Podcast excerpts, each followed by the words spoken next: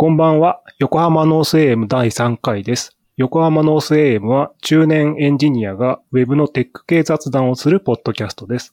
ホスト役は自称フルサイクルエンジニアのハンハン1978です。本日のお相手は吉田アヒルさんです。よろしくお願いします。あの、もう自己自己紹介。紹介を。吉田ひると申します。えーっと、今は Together っていう会社で Web エンジニアをやっていて、えー主にまあ PHP 書いたり、でたまにフロントエンドも書くんですが、たりですね。で、なんか設計とかそういうことが好きでよく本読んでます。よろしくお願いします。よろしくお願いします。あれですかね。バック、あれな、なバックエンドエンジニアなんですかね、基本は。あ、そうです、そうです。バックエンドばっかりですね。なるほど、なるほど。インフラもあんまり触らずって感じですね。そうですよね。それで僕がよく小言を言ってるやつです。いやね、インフラやんなきゃいけないですけどね。いや、あの、すいません、いつも。いや、全然全然。楽しいですよ。で、えーっと、なんだ、そう、そうなんですよ。あの、はい第3回なんですけど、うんなんと、ロゴはかっこいいのができました。で、次、ジングルが欲しいなって思ったら、なんか、最近、かっこいいギターを弾く人が、僕の、僕のタイムラインに現れて、あれ？これは、これは発注しろって言ってるのかな？あの、ジングルを発注させていただきました。はい。びっくりしました。まさかギター弾いてるだけでこんな無茶ぶりが来るとは。いや、でもなんか無茶ぶりっていいですよね。無茶ぶりってなんかこう、はいはい新しい扉開くからいいなと思ってた。あ、わかりますわかります。僕もなんか、ギターとかは好きで、前はすごいよく弾いてたんですけど、まあ作曲とかみたいな、そういう行為って全然してなくて、結構苦手意識があったんですけど、まあこうやって、あの、無茶ぶりされると、せざるを得なくなって。そうですよね。そうそう。まあ、しかも納期も緩いし。そうですね、そうですね。で、なんかもうそうですね、意外と、あ、僕って意外とで、ここまではできるんだな、みたいな。あの、びっくりしました。あの、すごいなんか、多分に日曜だったと思うんですけど、この間の、はいちょっと具合悪くて寝てたら、なんか、はいはいできましたって言ってくるから、一体、一体どんなのなんだろうと思ったら、すげえ種類が、8種類ぐらい納品されてて、え、何これと。いや、もう全然わかんなくて、なんか、そもそもジングルってのがよくわかんないから、そうですね。そうそう。で、まあ、富所さんの、あの、好みとかもよくわかんなくて、なんか一回軽く聞いたんですよね。どんなのが欲しいですかっていう。そしたらなんかなんか言いま、した AM ラジオっぽいのでお願いします で、その後、僕ちょっと AM ラジオ、まあ真面目に聞いたことがほぼなかったんで、どんなんなのかなと思って聞いたらもう多種多様なんで、あの、ほぼな、何も言ってないに等しい。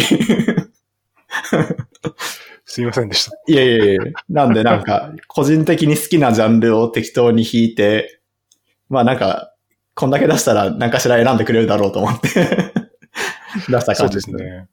ね。いや、びっくりしました。いや、こすごい、こんな、こんなのが、みたいな。いやでもなんかすごいびっくりしてくれてすごい嬉しかったです。あの、目覚めましたもん。すごっと思って。あ、よかった。あのめちゃめちゃぐったりしてたっぽいですもんね、その日は。あ、そう、あの日ぐったりしました。うんうんうん。そうです。で、そう、自己紹介をしていただいたついでに、えっと、吉田アヒルさんのアヒルは本名じゃないんですよね。いや、全然本名じゃないです。な、なんでアヒルなんだろうと思って、あ気に気になったんですけど。そうですね。これ本当語るのも恥ずかしいぐらい何の中身もない話なんですけど。なんだっけな、あの、ドラマかアニメ、漫画だったかもしれないんですけど、読んでて、そしたらなんかあれ、新選組が出てきたんですね。で、新選組の中に、なんか芹沢鴨ってやつがいて、はいはい。でなんかすごい悪事を働いた後に、お、なんかお前は名前なんだみたいなこと言われて、俺は芹沢カモだみたいなこと言ってるシーンがあって、ああ、なんか芹沢カモって名前かっこいいなと思って。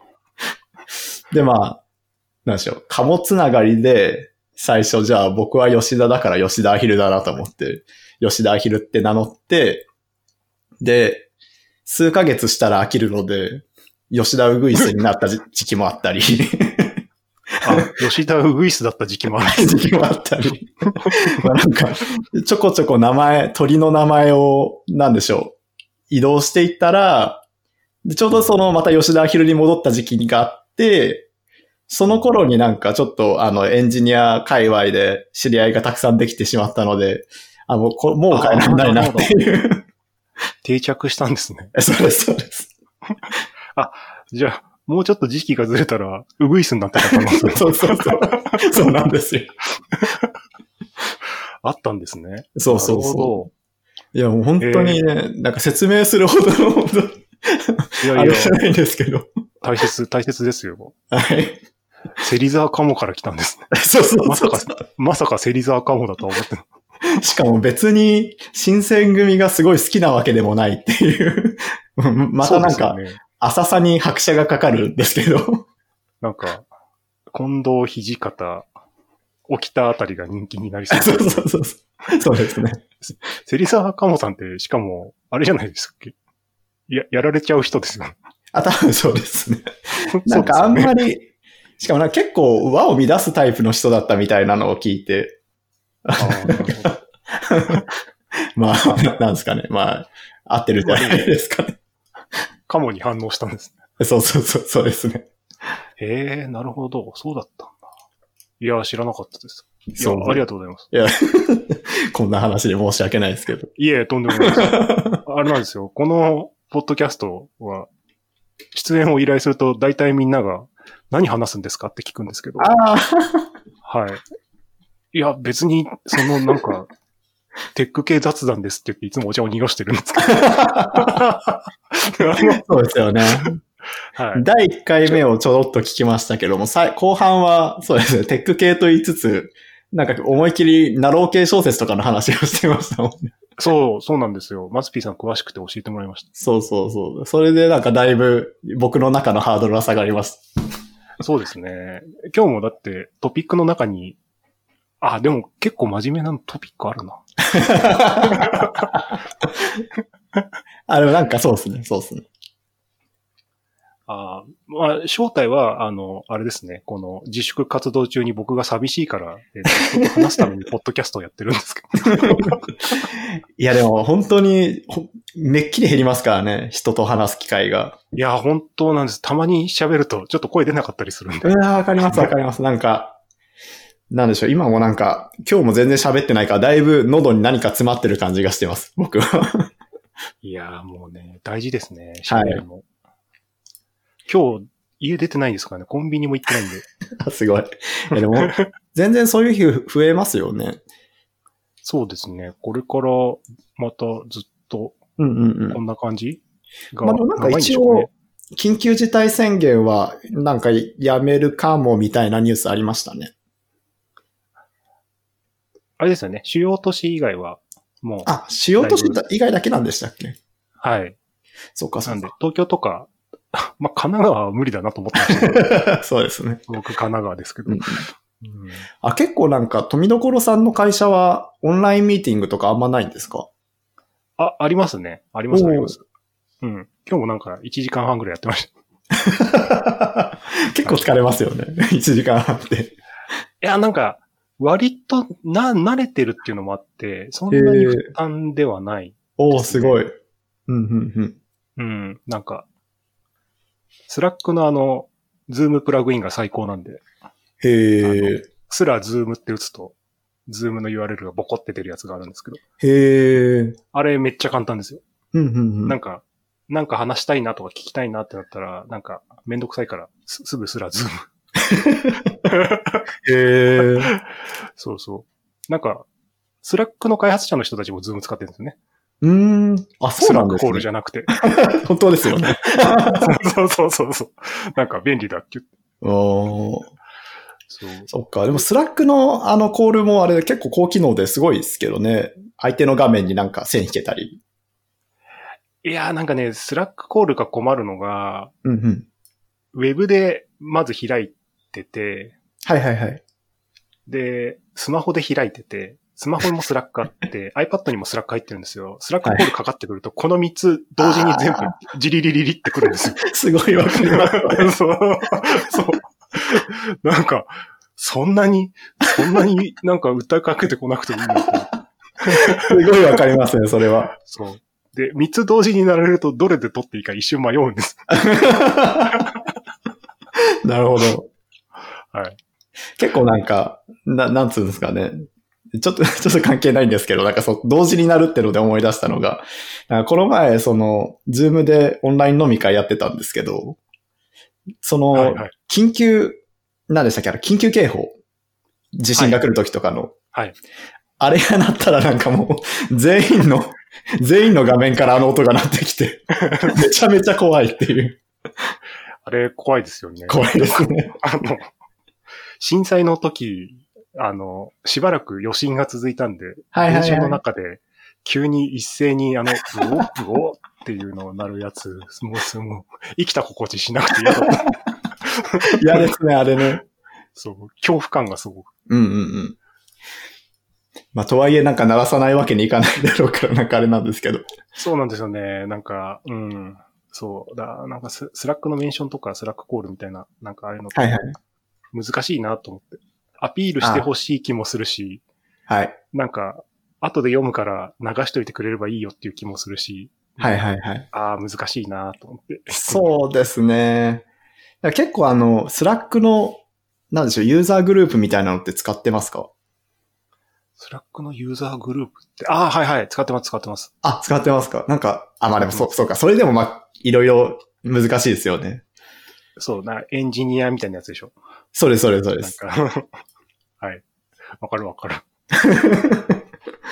でなんか、この生活になるともうみんな時間軸めちゃめちゃずれてて、はいはい。育育児とかされてる方、はいはいはいはい休、休、ほとんど休みみたいな状態だから、そこにメンション行っちゃうのもって思っちゃうし、うんうんなんか、でもなんかそこ控えてもな、みたいなのもあるし、なんかうん。うんうんうん 毎回若干の迷いが生まれて、結まあ局ほとんどメンションつけない。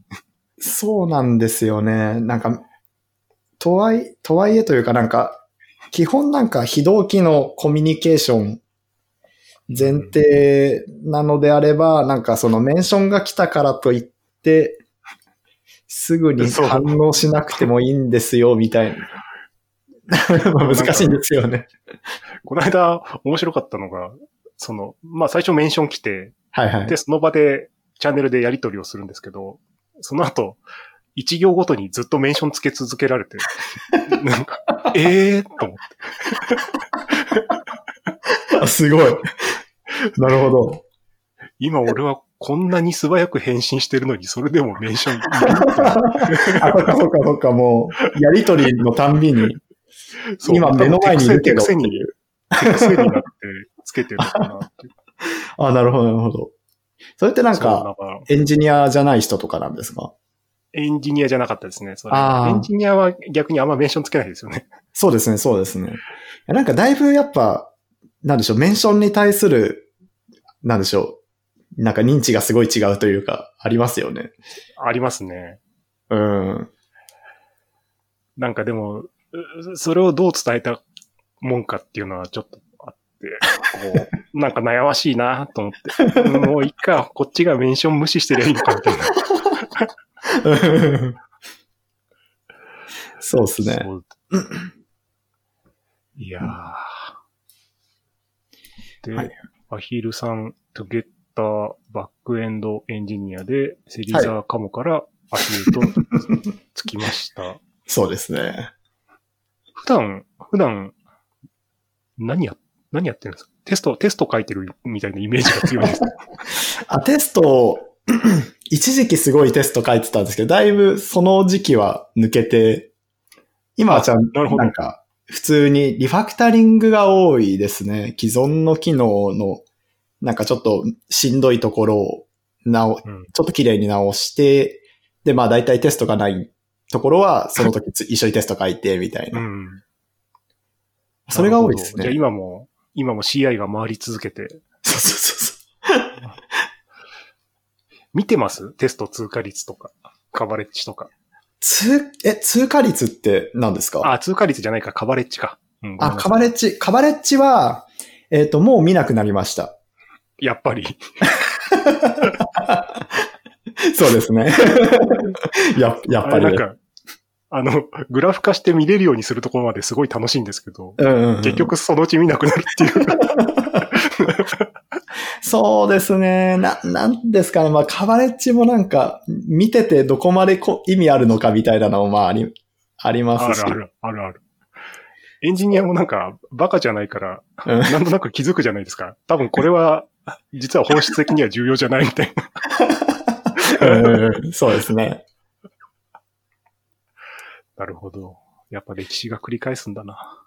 そう。まあでもなんか定期的に、なんかカバレッジを見返す、見返すというか、うんうん確認するタイミングはあっていいのかなとは思ってるんですけど、そうですね。うん。やっぱりなんか、なんかなんでしょう、1ヶ月前に比べて、下がり、なんかまあずっとその下がり気味な傾向が続いてたら、まあさすがにあんまりうん。変更じゃない気がするんで、そうですね。なんかそういう、なんか健康指標みたいな。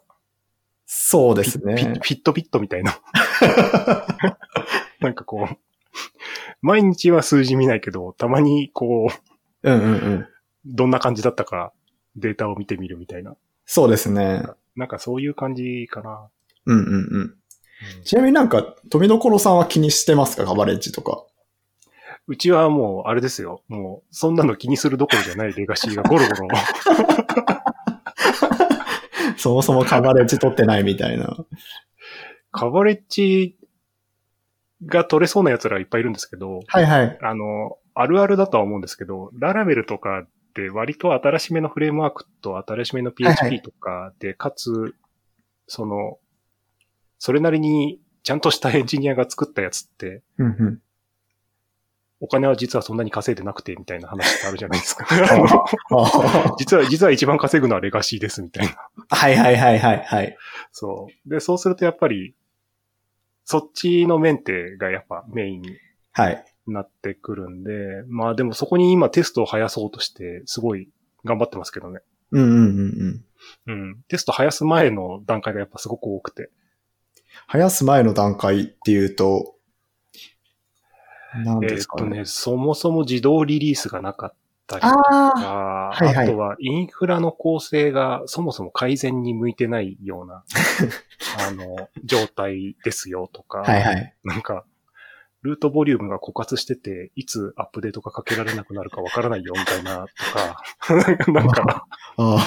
OS のライセンスがみたいなのとうんうんか、なんかもうとにかくそういう何十句も抱えてて、うん。そうそう、それをね、だいぶ、だいぶ、だいぶ良くなりましたね、本当 すごい。うん本当にすごいですね、それは。はい。うんうんうん。大変だったな。すごい。お疲れさ、お疲れ様ですとしか言いようがないですね。そうですね、なんか、で、まだまだあるんですもんね。全然、全然まだあるけど、なんか昔に比べると、なんか、いいよなと思って、開発環境もあるしと思って、動くし、うん。うん。全然その、うん、ステージング環境とかとほぼ同じ開発環境が用意されてて、うんうんうん。そう、しかも Ubuntu で、みたいな、うんうんうんうん。そう、運用も楽で、みたいな 状態になってるんで。うん。なるほど。まあ、なんか、受託開発とかは、なんか割とそういうしんどい案件に関われて、まあなんかすごい自力がつきそうな感じ、感じありますよね。そうですね。あんま、でもなんか、サービス開発も、受託もやったけど、うんうんあんまりより好みはしてないんで、どっちでもいいっちゃいいかなって感じがしますけどうんうんうね。んレガシーはね、でもやっぱり、この改善にこそ、この旨味が転がってるというか、はい。え、旨味っていうのは、お金的な話。知知識が深くなるみたいな。ああ、はいはいはい。僕が基本的に動機は知的好奇心なんで。はいはいはいはい。そう。だから、あの、例えば、今までも解決できなかった問題とかは、大体あの、AWS とかでもイメージ取っといて、その瞬間のスナップショットとか撮っといて、後で絶対解決すると思ってずっと撮っといてる。へえ。そう。なるほど。そう。その時は違う方法で一応切り抜けるんですけど、はいはいはい。そう。なんか俺が理解できてない、そういうのはダメと思ってるから。うんうんうんうん。そう。ずっと執念深く取っとくタイプ。あ、いや、めちゃめちゃいいですね、それ。なるほど。そう。あでもなんか、それを多分理解できると、後々、なんか変な問題にまた当たりづらくなってくるんで。はいはいはいはい。うんなるほどなるほど。そう、なんか、レガシーはやっぱそこが好きですね、僕は。まあでもなんか結構そのレガシー辛い、辛いというかもう触りたくないみたいな話、なんかちょこちょこ聞くんですけど、僕も割と楽しいタイプなんですよね。その、そう。しんしんどいコードとかをリファクタリングするのは割と楽しい。そうですよ、もう本当、だって、ドッカーで作られてて、なんか、本番環境、ファーゲットとかで K8S ですとかって言ったら、もうな何にもやることないじゃないですか。なるほど。そう。だって、何もやることないんですよね。バージョンも上げたい放題、ローカルでテストもし放題、うんうんうん、同じ、同じコンテナが本番でも動きますみたいな。甘甘えた環境で。すごい。なるほど。甘えた環境で。そう。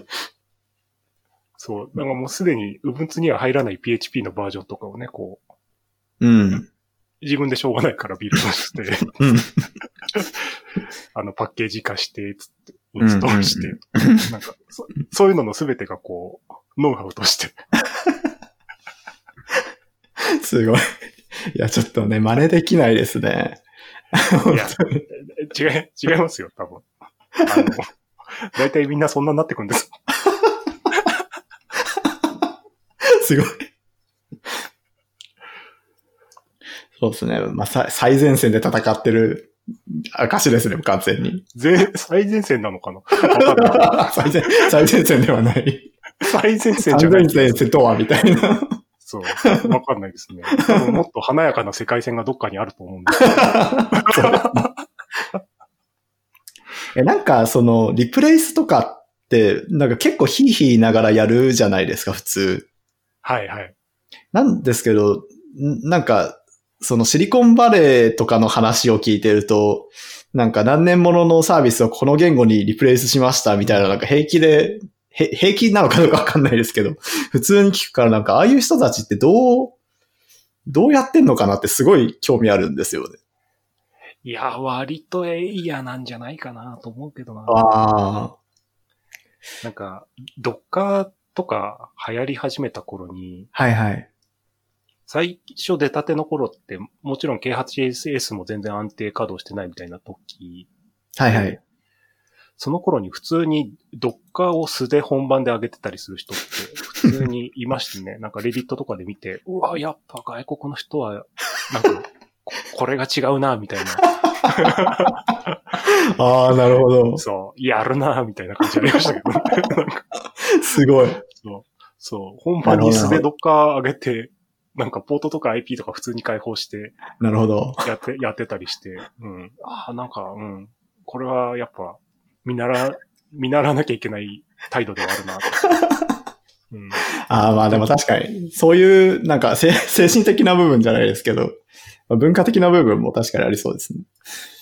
うん、そうですね。そうだ、だから割とやっぱ失敗しても良さそうな、若干緩い雰囲気とか出しとかないとソフトウェア開発結構厳しいあ感じはありますね。うんうんうんうんあ、なんかい医療系とかはね、失敗しちゃダメなやつはもちろんそうだけど。そうですね。あなるほど。なるほど。そう。トゥゲッターとかだって若干落ちてても大丈夫じゃないですか。誰別に誰も知らないですからね。そう。して、誰も知らないから、あ、なんかトゥゲッター落ちてるから他の見ようっていうだけの話に。いやでも本当そうですよ。それはなんか割と恵まれてるなって思います。自分でも。そうですよね。う。ん。なんか、そういうなんか、サービスの根元の本質みたいなのをきちんと押さえておくと、なんか、うんうんうん。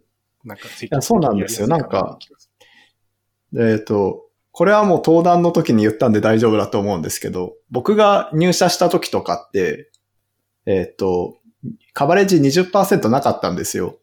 るうんで、その状態で、なんか平気で PHP のバージョンを上げたりしてたんで、なんかどう すげえ度胸だな、みたいな。テストとかってどうやってるんですかって言ったら、まあなんかやっぱ普通にうん上げた後に、なんか手で いじって、なんか大丈夫そうだったらもう上げ、デプロイしちゃうみたいな。まあでも、あれですよね。大事な、大事な機能はその、限られてるから。そうそうそうそう。まあ、なんか変なデータが保存されなければまあ、みたいな。とことか。そうですね。最悪エラーログとか監視して、なんかエッジケースが来たら、その時対応でも、まあ、そうですね、そうですねいい。かな。そうですね。なんでう、うちみたいなサービスだと割とそういう感じでも、そう。いけるっていうんユーザーがデバッグしてくれるんで、みたいな。あ、でもなんかウェブ系の開発で、特においわゆるオープンウェブみたいな PHP とかはいはい Ruby とか、ライ LL 言語の開発のなんか文化ってそっちですよね。お客様用の問い合わせ窓口があって、そこに来たら、それがチケットになって直すみたいな。はいはいはいはい。そうそう。大体動いてればいいよね、みたいな。そういう文化ってありますよね。うんうんうん。うん。初あ、めそれで、エレメント、なんかそうじゃない言語で結構違うんですか？え、なんか最初僕が受託でやってた Java とかの案件だと、なんか、やっぱテストですよね。へえ。人間がテスト書いて、それこそ今でもややってるじゃないですか。あの、エクセはいルにスクショを貼り付けるみたいな。はいはい。エ正ビデンス。思えないやつ。あれ最後 DVD に焼いて納品するんです。うんうんうんうん。そう。で、なんか、歌詞があると、全部スクショ取り直して、焼き直すっていう。いやー、大変ですね。大変ですよね。うん。何ですかね、あれね。なんか。何ですかねって言われるとそうですね。何なんですかね、あれね。何なんでしょうね。あれ、ねあれで何を安心するんだろうな、みたいな気持ちはすごい。そなんか、ソフトウェア書いてる側からすると、な、なんですかね、そのソースコード変更した瞬間に、なんか手動でやったテストってなんかほぼ意味がなくなるような気持ちが僕はあるんですよ。うそうですね。まあ、そ自己パス変わりますから。う。そうそうそう。だからなんか、前を、なんか、やっぱ自動テストで毎回毎回全体的にテストしてないと、なんか全然安心できない気持ちはあるんですけど、なんかやっぱりエンジニアじゃない人たちは、なんかそういうエビデンスみたいなやつで、なんか割と安心してくれるから、なんか不思議だなじゃないですけど。僕は2年目とか3年目の、その、駆け出しの頃に、はいはいその納、納品の DVD とか実際焼いてた、はいはい。その、若者だったので、はいはい。これ本当絶対見ろよと思いながら焼いてたけど、お前見るんだろうなと思って。ああ、そうですね。見るんすよね。見るのかな？本当に見てんのかなとか思いながら。見るのも大変ですよね。そう結構な量ありますよね。そう。だって、スクショごとにエクセルのシート違うんだよ。やだと思って。う ん。これクリックすんのと思って。うんうんうんうん。そうなるほどですね。でもなんか、未だに聞くから、多分、まだやってるんでしょうね。僕、前の会社自宅開発だったんですけど、やっぱり案件によってはありましたね。まあ、なんか DVD に焼くわけじゃないですけど、なんか Excel にエビデンスのスクショ貼って、で、まあ、お送るっていう、それがないと納品したことにしませんみたいな。なんで、未だにやっぱり求められてるはずですよ。恐ろしい。恐ろし そうですね。い。今とかだとなんかその動作してる、あ、なんですか？いや、大丈夫です、大丈夫。どうぞ、どうぞ。あ、大丈夫ですか？なんかい、今ぞ、なんか結構僕受託開発やりたい気持ち結構あるんですけど、なんか、とはいえなんかそういうエビデンスみたいなのは、まあ当然あんまり好き好んでやりたくないですよね。で、なんか、今とかだとそういうちゃんと動作してますよねっていう、えーお客さんに、あのーなんでしょう。してますよねっていうその証明ってどうやってるんですか？どうやってんだろうね。多分、そんなのはちゃんと見てないんじゃないかな。ああ。あの、お客さんの担当者も多分、本番にリリースとかされて初めてま、真面目に見るみたいなのがうん大半なんじゃないかなと思あう。なるほどなるほど割と結構やってるけど、だって、基本は、僕とか関わると大体多少まともな開発するんで、はいはいはい。開発環境もあれば、モックも作るし、ステージング環境作って、で、もうステージで動いてるやつがそのまま本番上がりますよ、みたいなはいはい。状態作るんだけど、ステージで確認してくださいね、つって OK です、つってリリースして、何ですかこれみたいなのって、やっぱ普通に 何度もあるんで。あれ？と思って、同じものなんだけどな、みたいな。なるほど。そう。何の OK だったんだろう、みたいな。あ、まあでもそうですよね。そうですよね。そうそうそうそなんか意外とその、なんか僕が今、受託開発時代に戻ったらどうやれるんだろうって思った時に、なんかその PHP ユニットとかってテストドックスとか言ってなんか、テストケースに名前付けれるじゃないですか。説明というか。なんかあれをそれぞれなんかユースケース、なんかこれがこうなってることをみたいな、ユースケースの説明書いたテストをなんかそのリスト渡せばい意外と OK くれたりしないのかなとかなんか思ったり。う。したんなんかですよねね、そもそもそんなにしっかりした契約結んでないと思うんだよね。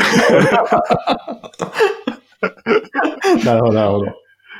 だって、そんなにインとアウトがちゃんと決まった契約を、要件もまともに定義されてない状態でできないじゃないですか。そうですねすると結構ざっくりした要件でざっくりと結ぶじゃないですか。うんうんうんうんで、なんか、6月末リリースは守るみたいな、なんかそういう内容になるから、うんうんうん。うん。無理理じゃかないかな。難しいですね。難しい。難しい。そんな、絶対見てくんなよ。お俺、俺担当だったら見たくない。もんだっつうそうですね。そう。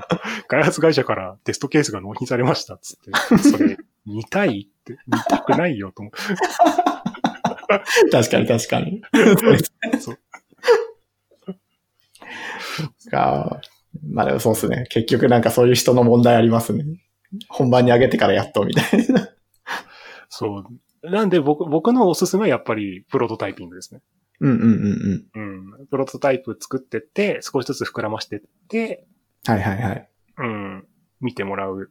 で、うんリリースみたいな。納得したところでリリースみたいな感じですね。うんうんうんこれも多分でも契約難しいんですよね。そうですね。うん。そうですよね。け契約難しいんですよね、自宅開発。しかもなんか結構、な、なんて言うんでしょう。会社によってすごい理解度がすごい差があるじゃないですか。うん。いや、本当に難しいなと思う。うん。で、しかもサービスってどんどん変えないといけないから、結局はいはい本番は運用じゃないですか。はい。でもそこの契約はないみたいなのあるじゃないですか。ありますあります。うち前かなりそれが多かったですね。納品して終わりって言って、納品して終わりって言ったのになんか後からなんかめちゃめちゃこれもちょこっとやってくださいみたいな。ここちょっと変えてくださいみたいなのがすごい多かったですね。なんか、もう機能が決まりきってるなんかコーポレートサイトみたいな、なんかああいうので納品して終わりはまだわかるけど、うん、まあそれもよくわかんない。それもなんか、分かったようで言ってわかんないけど、はい。うん。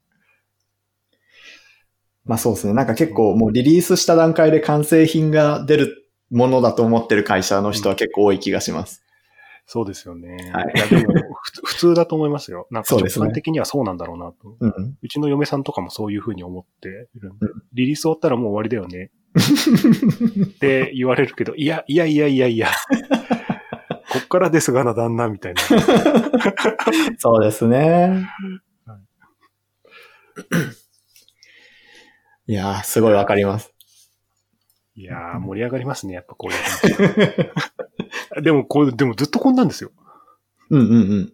新卒の頃からずっとこうなんで、うんうんうん。世界的に多分こうですよ。へえ。きっと。どの国でも。どの国でもはあれだけど、でも絶対アメリカでもひどい開発現場すげえ絶対いっぱいあると思う。あ、まあ、それは、うん、思います、思います。てか、なんかむしろ、どっちかっていうと、平均、日本の方が上な可能性あるんじゃないかな、みたいなのは、なんか、特に何の、あれもないんで、なんか、何の、なんでしょう、ソースもないんですけど、ちょっと思ったりしてるんですよね。否めないですね。まあでもそれはわかんないの。じゃあ確証がある、あれじゃないんで。そうですね。はい。うんうんああ、なんで、いつかそうですね。リモートで海外とかで働いてみるとわかんのかもしれ あ、やりたいですね。ちょうどコロナで、ない。より、そうそうそう可能性が上がってこういうる感じがこういう時節柄なんで。はい。なるほど。じゃあそろそろ次のトピック。何ですかね今のはサービス開発が難しすぎるっていうトピックに入るのかな ああ、そうですね。まあ結構なんかこれは、要件定義難しすぎないかみたいな話があったんですよ。いやもうそれはもうさっき言った通りですよ。そうですね。もう、本番に物がリリースされるまで誰も本気で何も見てくれない。ですね。そう。なんか多分スイッチ入んないんですよ。うんうんうん。いや、すごいわかりますわかります。そうなんか、何なんだろうなと思って。あの、うんうん。あの感じ。あれ、なんとか、あれなんとかしたいんですけど。うんうん。うん。先方は先方で日本のなんか、いわゆる普通の会社の中で、こう、ヒエラルキーの中で一生懸命上司に釣り合わせて予算取ってとかっていうのやって多分疲れてるんですよね。はい。で、やっと納品されたねっつって、え、何これみたいな。そうですね。なんかまあ、これはステージング環境だからって言って、なかなか細かいとこまで見れないっていうのもね、ありますよね。そ、そんなことより今日は金曜日だから、ちょっと飲みに行こうかとか、してると思うんですよ。気持ち、気持ちもわかるし。そうですね。そうそう。はい。そうですね。次は、どうしよう。あれ、6番のあれが聞いてみたいですね。マジックあ、トラック6番ですか？発。これ、これ、まさに今日解決版をブログに上げたんですよ。はい。あの、はい。なんか結構マジックトラックパッド Twitter 2を、そもそも Ubuntu で使わない方がいいっていう話ですね、これは。あなるほど。はい。これなんかすごいもう去年あたりにすでに一回ハマってたんですね。えっとね、そもそも Ubuntu デスクトップ使い始めたのが2018年の11月とか10月ぐらいだったのかな。はいはい。で、その時は Magic Trackpad の1使ってたんですよ。はいはい。で、1は割と動いたんですよ。動いてくれたんうんうんですね。その先人たちがすごい頑張ってドライバーをはいはいはい作ってくれたんで。で、ところがこの2が動かねえんですよ。2が動かなくって、で、これは、でもそれでも有志の方がドライバー作ってくれてて、はいはいはい。で、それがもうあれなんですよ。リブインプットっていうそのトラックパッド用のドライバーの手はいはい法みたいなのがあるんですけど、そいつの中に組み込まれてるんで、もうデフォで動くんですよ、今は。うんうんうん。なんだけど、たまに止まるんですよ。うんうんそう。で、これがなんかね、打ち合わせの最中とか大事な時に止まるんですうん。やる。よ。そうそしたら、僕の指はもうすごくこれに訓練されてるから、止まった瞬間にスイッチをパッとオン、オフにして、オンにして、カチカチってクリックして、Bluetooth 再接続して。動かすみたいな。で、何事もなかったようにっていうのを毎日5、6回やってて、この、このストレスが半端ない。うん。っていうのをいろいろ調べた結果、どうもこれなんじゃないかっていう解決策が、えっ、と、まあ、カーネルにパッチ当てなきゃいけないんで、ビルドし直してそれを適用するんですけはい。ど、はい。まあ割と大変だけど、すごく快適になったんで、よかったと思って。うんうん。カーネルのし直しってすごいですね。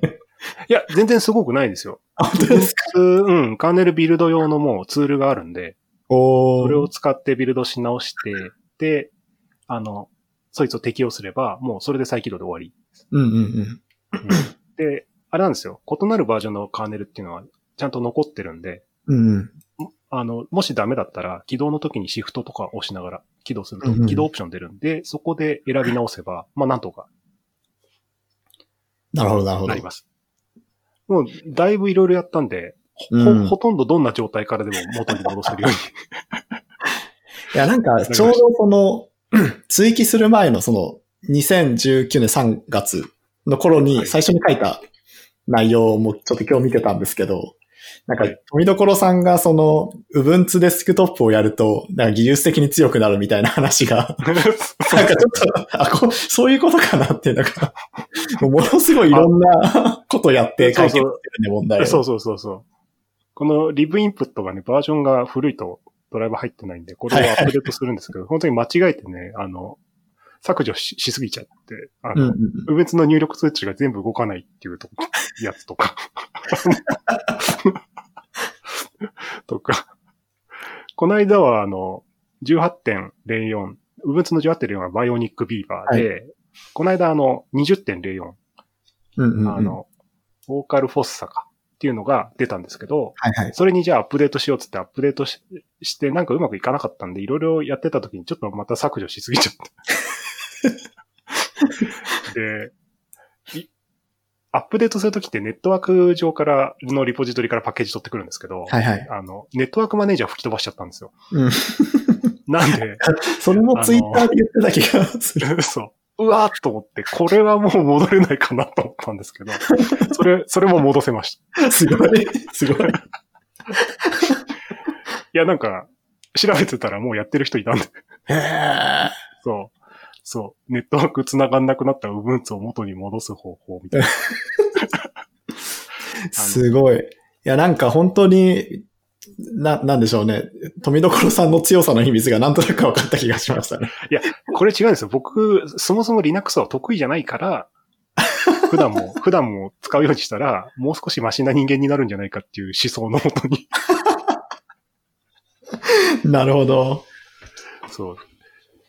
イニット D 世代の子たちなんで僕は、システムいなかなかコマンド群覚えなくって、はいはい。じゃあもう普段の PC を Ubuntu の18.04とかにシステム D のやつにしちゃえばいいんだと思って やって。そうですね。でも最近はほぼほぼ不満なく開発できるようになったんで。うんすごいっすね。そう。いや、でもたまに Mac 使うじゃないですか。会社とかはいはい行って、会社の Mac が。会社は Mac 支給してくれてるんで、はいはい。びびっくりしますね。めちゃくちゃ使いやすいと思って。やばいな。なるほど。そう。そう。そうこ。この間、割と久しぶりに、自粛中の2月のどっか1回だけか会社行った時あったんですけど、その時に Mac 使った時にちょっと鼻出ましたもん。あの使いやすっと思って。な、なんもこんねえじゃん、みたいな。そうそう。なんか滑らかなんですよね。なんか、画面遷移とか滑らかで、はいはいはい。きうん、なんか、キー配置とかもいいし、うんうん、トラックパッド途切れないし、なんか、これ生産性高いなと。なるほど。驚きましうん。すごいですね。す ごいですね。あ、めちゃめちゃいい話だ。なるほど。た。そう。いや、だからね、Mac すごいですよ。Mac は本当すごいなと思いました。あれ、Windows はあんまり使わないんですか？うん、Windows しばらく使ってないですね。奥さんの Windows をメンテしてるぐらいですかね。うんうんうんうん。なるほどなるほど。本当に、本当に Ubuntu ばっからですね。そう、Ubuntu ばっかですね。だから本当は配信も Ubuntu からやりたいんですけど、うんうん涙を飲んで Mixlr がないんで、MacBook Pro から配信してます。なるほど。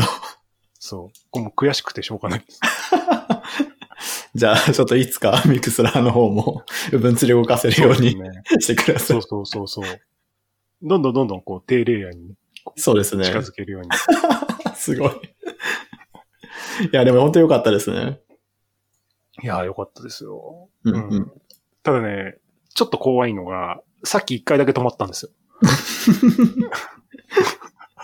まあでも今までは1日に5、6回だったのが3日に1回なんで、あまあ、もの、ものすごい改善してますね。そう、激減してるからいいかと思ってる。うーん。なんかでも、Ubuntu のなんか記事、ブはい記事みたいなのがあって公式サイト、そこにね、Bluetooth のデバッグの仕方とかが結構詳細に記事に載ってたんで、へあ次え。次これやってみようかな、みたいな。なるほど。新しい展開が。うんうんうんうん。はい。そのうちわかるようになると。すごいです。いや、尊敬しますね。いやいや、何言ってんすか。な、もう、Ubuntu 使えば、ちょ、ちょっと辛いの我慢すればみんな、みんな到達できます。いや、でもなんか、ブログ読んでるとなんか僕も Ubuntu にしてみようかなみたいな気持ちになりますね。あの、なんかやっぱ、い人と同じことをすると、やっぱ人と同じアウトプットが返ってくるんで、うんうん。うん、ちょっと変わったことをやると多分いいと思いますよ。なるほど、なるほど。そう。で、Ubuntu 使うと僕と同じアウトプットになるんで、だったら、例えば Lina- Linux Mint にしてみようとか、はいはいはい。Linux でやってみようとか、フェドラにしてみようとか、はいはいはいそそういう、なんか考え方はね、僕が全然嫌いじゃないですね。なるほど、なるほど。うん。そうですね。ちょっとね、いいですね。そうそれもあってちょっと Windows 機欲しいなみたいなやつがあったんですよ。ああ、そうですね。Windows もね、なんかでもやっぱ久しぶりに触ってみると結構いいんですよね。うんうんうん。うん。なんか最近 WSL2 とか、なんかそうですね。Linux のコンソールとか立ち上がるみたいなんで、うんうんうんうん。良さそう。ですね。なんか VS コードとかだとなんかすごい WSL2 と相性いいみたいな話とか聞いて。ねか、囲い込み上手ですよね。いやーすごいですね。本当にすごい。昔から商売上手だったけど。うんうんうんうん。ですね。なんか、本当かどうか知らないですけど、もう T、Teams のユーザー数が Slack 超えてるとかどうのこうのみたいな話も聞きました。いや、もう Teams の波が来てますよ。うん。Teams 包囲網が。本当にすごい。いや、もう Windows なんかあの、ログイン周りがわかんないんだよなと。なんかアカウントの種類とか、なんか、なんかそ、その辺の設計があんまり直感的じゃなくてわかんないですね。うんうんうんうん。この間なるほど、Teams 使った時に思いました。ですねこれですよ、それより。はい。トピック7番ですよ。はい。なんかいつも会うたびになんか設計難しいんですよ、設計難しいんですよって言ってるから、この人いつまで設計難しいんですよって言ってるんだ。富所さんは設計難しくないんですか？え、いや、難しいからもう難しいでいいじゃないですか。あ、なるほど。そう。いやね、ほんと難しいんですよ。なんですかね、結構、な、なんつうんでしょう、常に、なんかもっといい方、なんか僕に思いつくことを、なんか絶対大したことないんだから、絶対もっといい方法があるはずなんだよな、みたいな気持ちになってて。あで、なんか、で、それでなんか、毎回、なんでしょう、ぬ沼にはまってるというか、えなんかもっといい方法が絶対あるはずなんだけど何も思い浮かばんみたいな。のが多いですね。うんうん。まなんか気持ちはわからないでも。で、あとなんか割とシンプルに考えるのが、ん苦手というか割とすぐ複雑に考えてしまう癖があるんで、なんかそれも割と難しさに拍車をかけてるなっていう気持ちがありますあね。あ。な、な、なんだろうな。なんかでも、む、昔僕もなんかそんな、そんな時代、時代というか、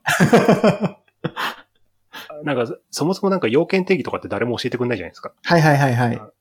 だから本とか買うんですけど、うんうんなんかよくわかんないことしか書いてないんですよ。そうですね。そう。いや、本当わかんないですね。お前みたいな。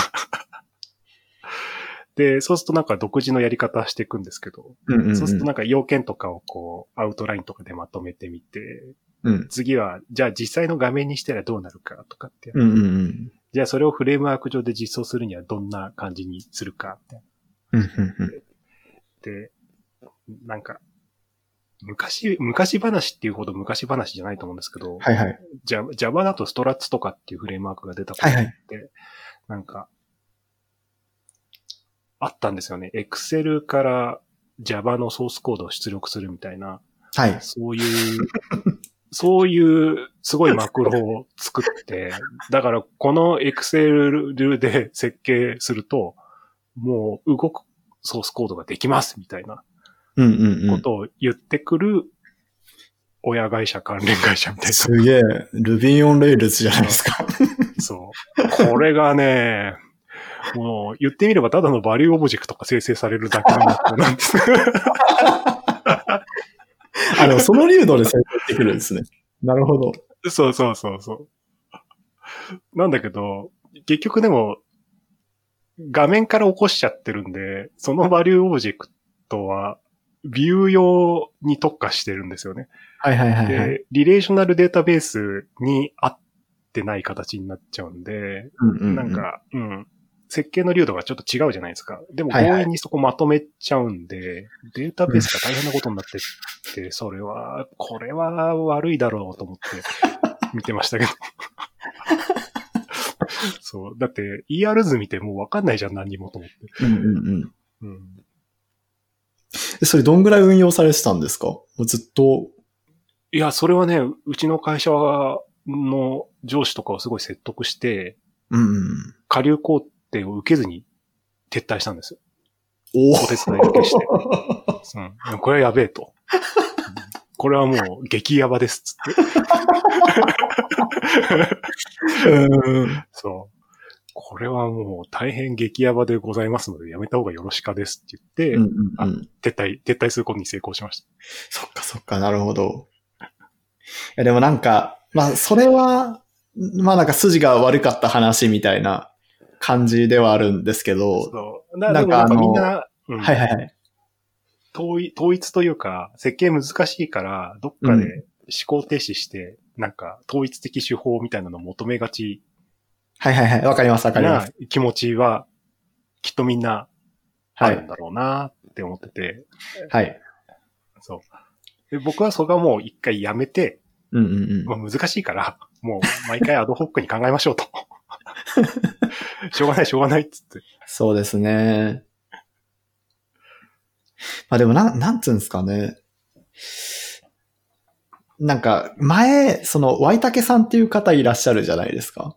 はい。もう存じております。はい。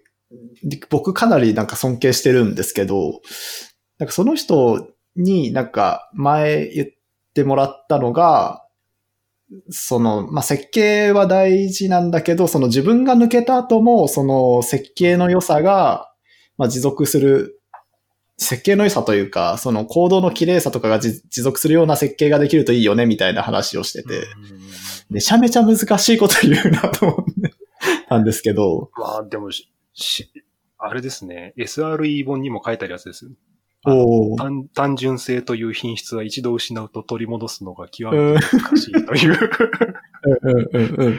レガシーを見てるともう本当に、なるほど。ああ、失ってまりっすね、これ、みたいな。うんうんうん。そう。なんかな、僕好きなのこっちなんですよね。だからやっぱ、なるべく単純で、はいはいはい。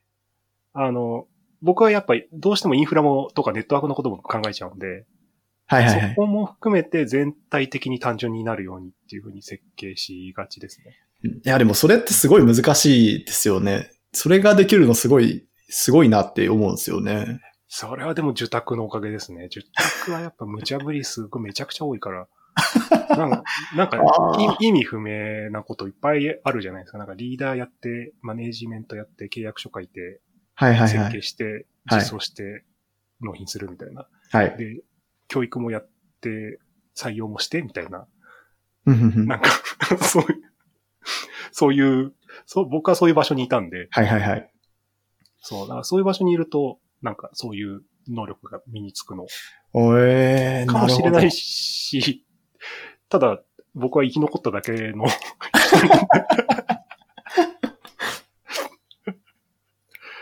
うんそれはな、でも、12ファクターとか、やっぱ基本的にはおすすめするけどほど。お、な、なんですかそれ？うんあ、12ファクター APP ってあの、要はコンテナ開発とか、そういうのを見据えた、あの、アプリケーションのとか、インフラ設計も合わせた原則みたいなのがあって、おー。そうすると、なるべく単純な、その、アプリケ、ウェブアプリケーションになるよねっていう指針があるんですよへー今はコンテナ開発が増えた分、なんだっけな、10 15項目とかに増え増えてたりする、新しいのが出てたりするんですけど、そう、その辺とかはやっぱ好きですね。えー、ちょっと調べてみよう。と、あとあれか、あの、なんだっけ、フィロソフィーオブ。はいはいはいあの、青色の本そうです、か？あの本僕やっぱ好きで、うんうん。そう、あの、基本的には複雑なことやめようぜとしか書いてないんですけど、はい。そういやーもう本当ね、耳が痛いですね。そうそう。そう僕僕も本当アホなんで、あの、難しいことを後から理解できないんで、はいはいはい。シスあの、インフラなるべく単純にして、うん、うん、うん。後で潰しが効くようにして、アプリは、僕はあれですね、ER 図しか信じてないです。なるほど。そう、データさえしっかりしてれば。それはなんかだいぶ歴史を感じる発言ですね。富所さんの。そうそう。僕の中ではやっぱね、ウェブアプリはただ DB からデータをデロって拾ってくるだけのものっていう、あの、ちょっとしたディスりが、はいはい。そう、なんか、なんか、抽象的 SQL 発射装置としか、あんま多分思ってないんで。うんうん。まあでも実際は、実際のところやってんのそうなんですよね。で、データ取ってきて、データ保存しての。それだけなんですよねそうです。よね。そう。だからなんか、で、なんか画面側に沿っちゃうと多分おかしくなっちゃうんで、絶対はい ER に沿った方がいいなっていうのは思ってます。僕の設計原則多分それぐらいですよ。あとはもう後で、後で自分がわけわかんなくなっちゃわないようにとか、あんまり変わったことしないようんうんうんうんうん。うに。そうそう。その辺。なるほど。いやでもシンプルにするって本当難しいですよ。やっぱ、パ、なんか、うん、技術がいるなって思います。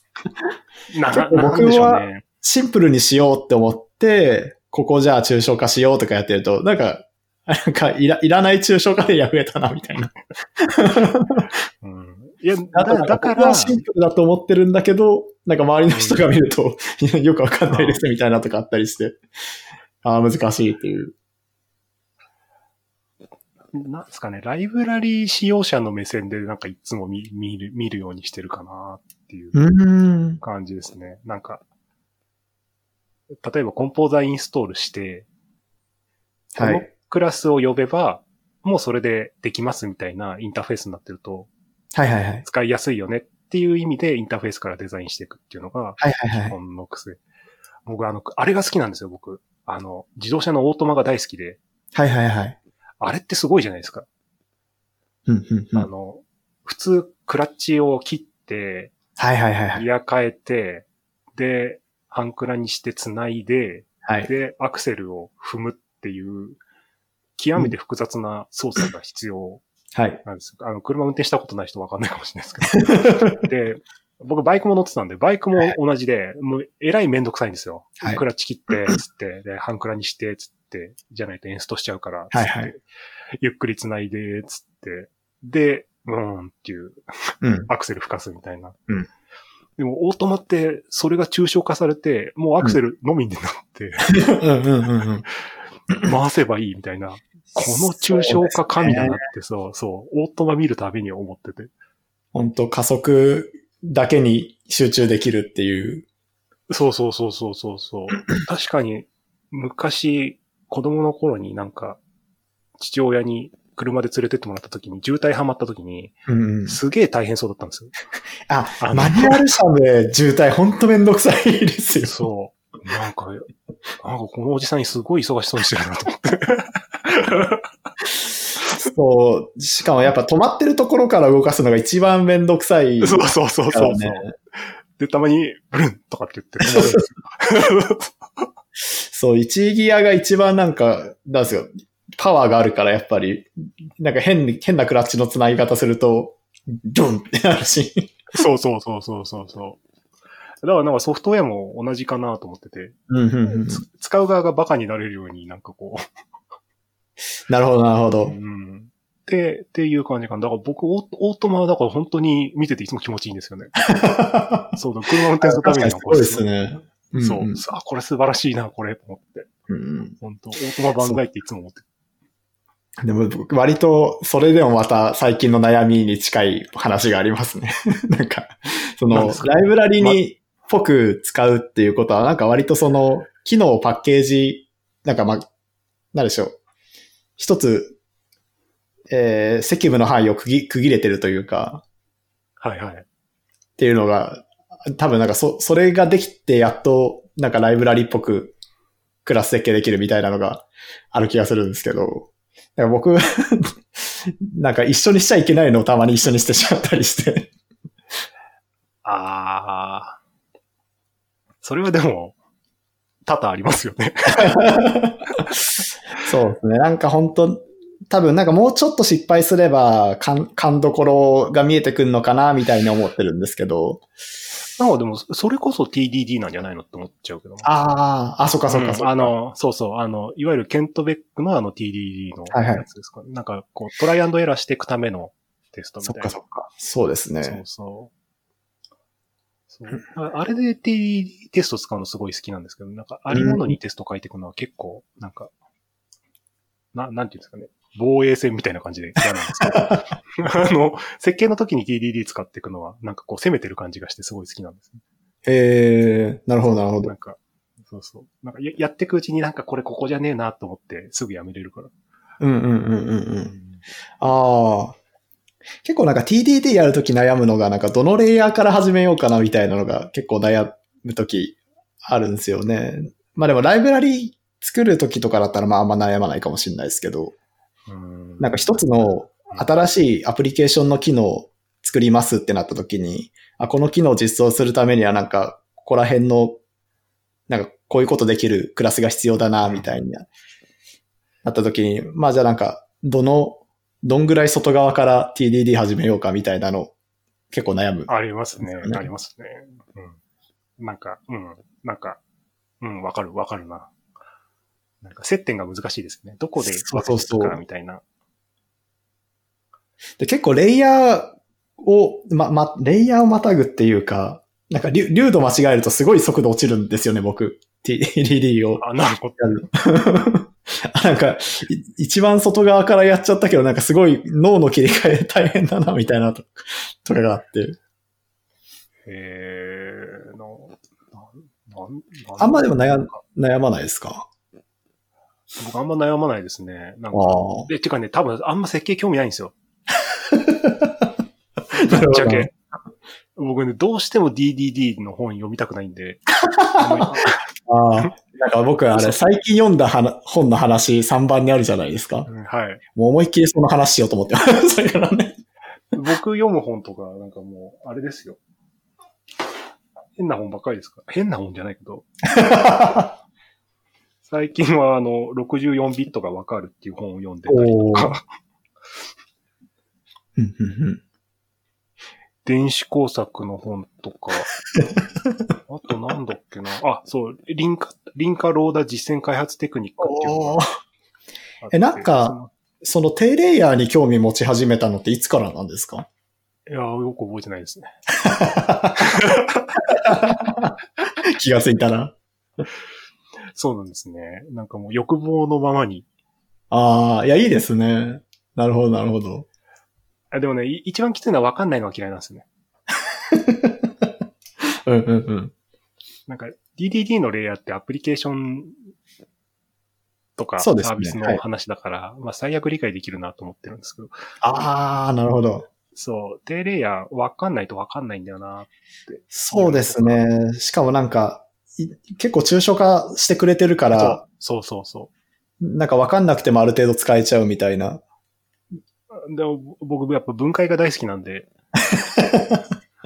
そうなんか、やっぱこの Bluetooth のやつもやっぱ、あれですよね。うんうんうん執念深く、うんうんううん、見ていきたくなっちゃうんですよねん。。すごいですね。うんでもこれ全然いいことないんですよね。仕事面にですか？そう。そう。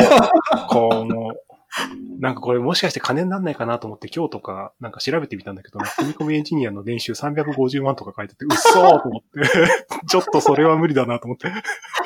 えー、なるほど。そあ、でもそっか、そんな、そういう感じなんですね。う。わかんないですね。なんそんなか、難しそうなことしてんのに。給与の相場と難しさは多分比例しないと思うんで、えー、なるほど。はい。うんうんうん、なるほどな。え、アヒルさん何読んだんですか、最近？えーっと、最近割と真面目に本読むの再開して、3冊ぐらい読んで、それ一つがさっき言ったそのエヴァンスの DDD 本なんですよ、あ、はい。それはもうあれなんですよ。あれ、い一回目読んだ時意味不明すぎて、途中で断念したって、まあさすがにそろそろ、なんか、こんなに設計設計言ってんのに、まだ読み終えてないですよ。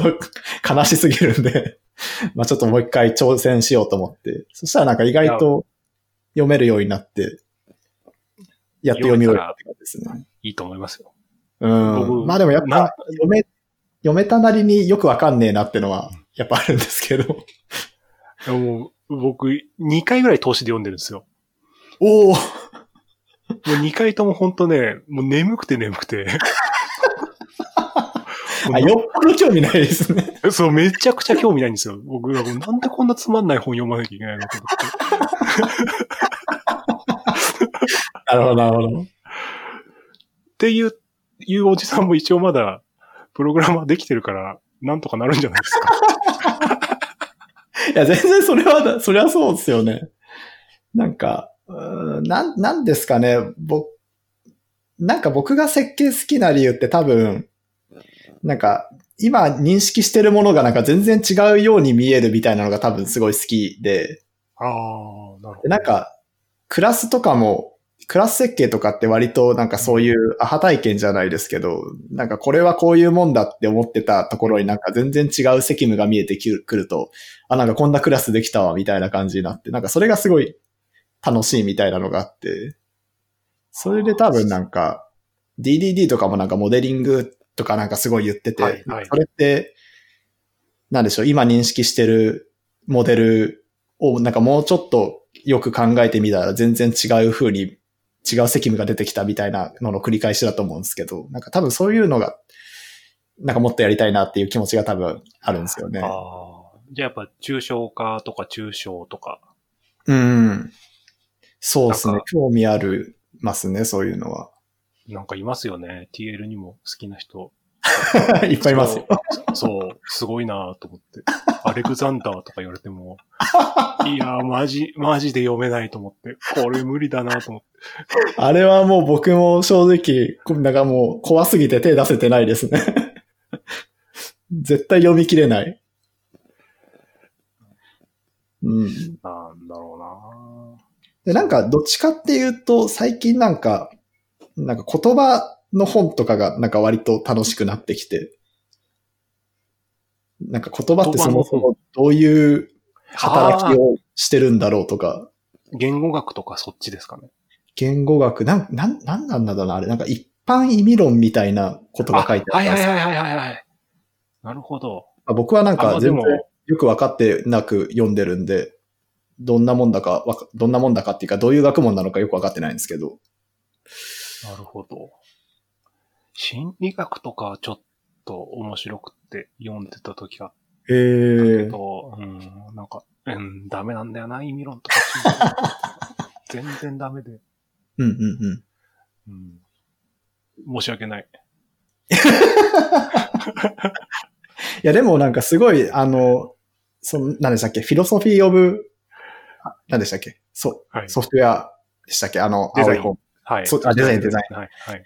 ああいうのはなんかすごい読まなきゃなっていう気持ちがありますね。そうでしょ。わかんないですよ。俺にとっての DDD かもしれないからめっちゃつまんないかもしれない。なるほど。なんか面白い本、自分が面白いって思う本って何にも言わなくても勝手に読むんですよ。うんうんうんうん。読まなきゃっていう本は読まないんですよね。うんうん。いやでも僕、あの本は英語だから読めてないわけなので、日本語だったらすぐすぐ読んでる。ですよね。いや、英語はね、本当に。もう本当に俺あのおじさんは会って抱きしめたいぐらいです。めっちゃ好きですよ。うんうんあうんーこいついいやつだわと思って。うんうんうん。だからぼ僕と多分スタンス多分近いんですよ。すごく。ソフトウェアに対して。うんうん。そう。だからそこら辺はすごい好みましたね。あと薄いし、なるほどうんうん。そう。太いと飽きちゃうから。あまあでもそれはありますね。設計の本とか、なんか大体熱いし、ずっと抽象的なこと言ってるからよくわかんなくて。結構あんなに書くよね。いや、本当に、本当にですよ。ね。年 よく書いてな言うことあんだ。ですね。そうですか。そうなんですね。じゃあ、ね設計側の人間になってしまうんですね。いやー なんか設計側とそれ以外何側があるのかよくわかってないですけどわかんな。い。なんだろう。まあでももうしばらくはなんか設計頑張ろうっていう気持ちですね。そうですか。あ、でも、いいと思います。なんか、まだ若いし、若いし、青春、青春したらいいと思いますよ。あ、そうですね。青春してるかもしれない。そうそう。いや、なんかね、大事ですよ、青春。すごいなんか、確かになんかちょっとしっくりきますね。その青春っていうの。そう。僕29のくらいの頃って、うん。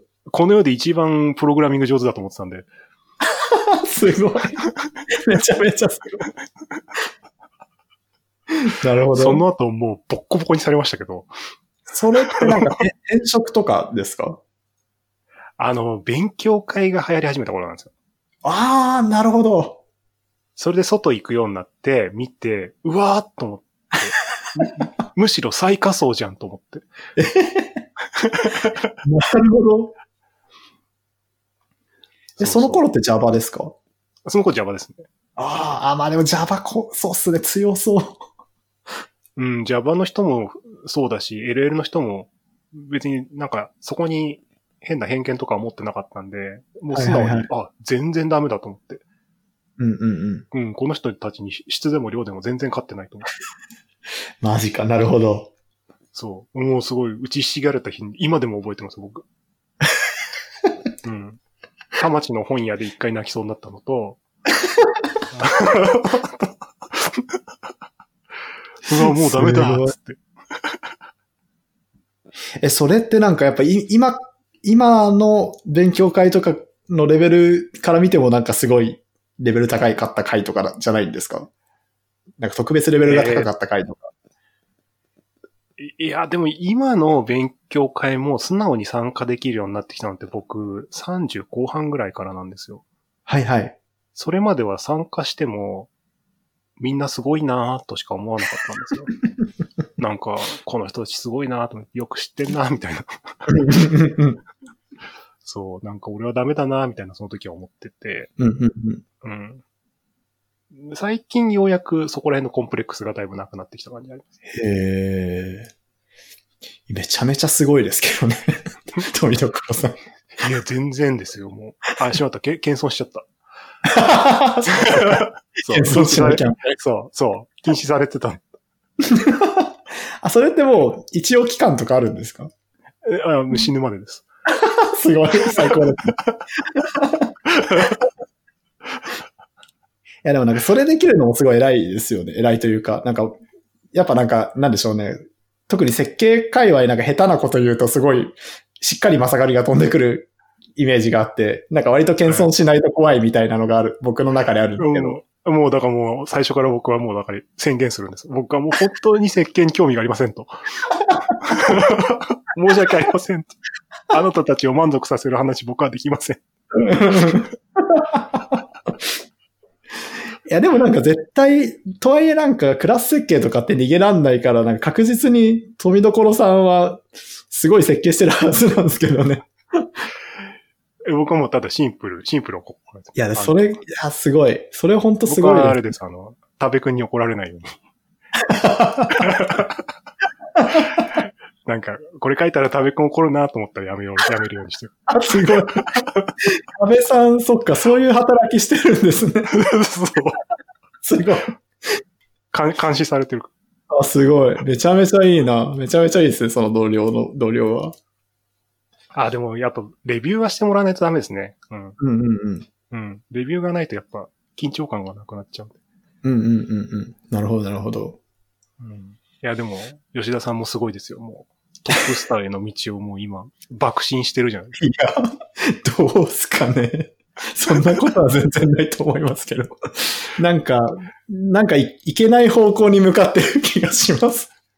いや、わかんないんですよ。どの方向がどういうふうに構想するかわかんないんそですけど。まあそうですね。それはそうですね。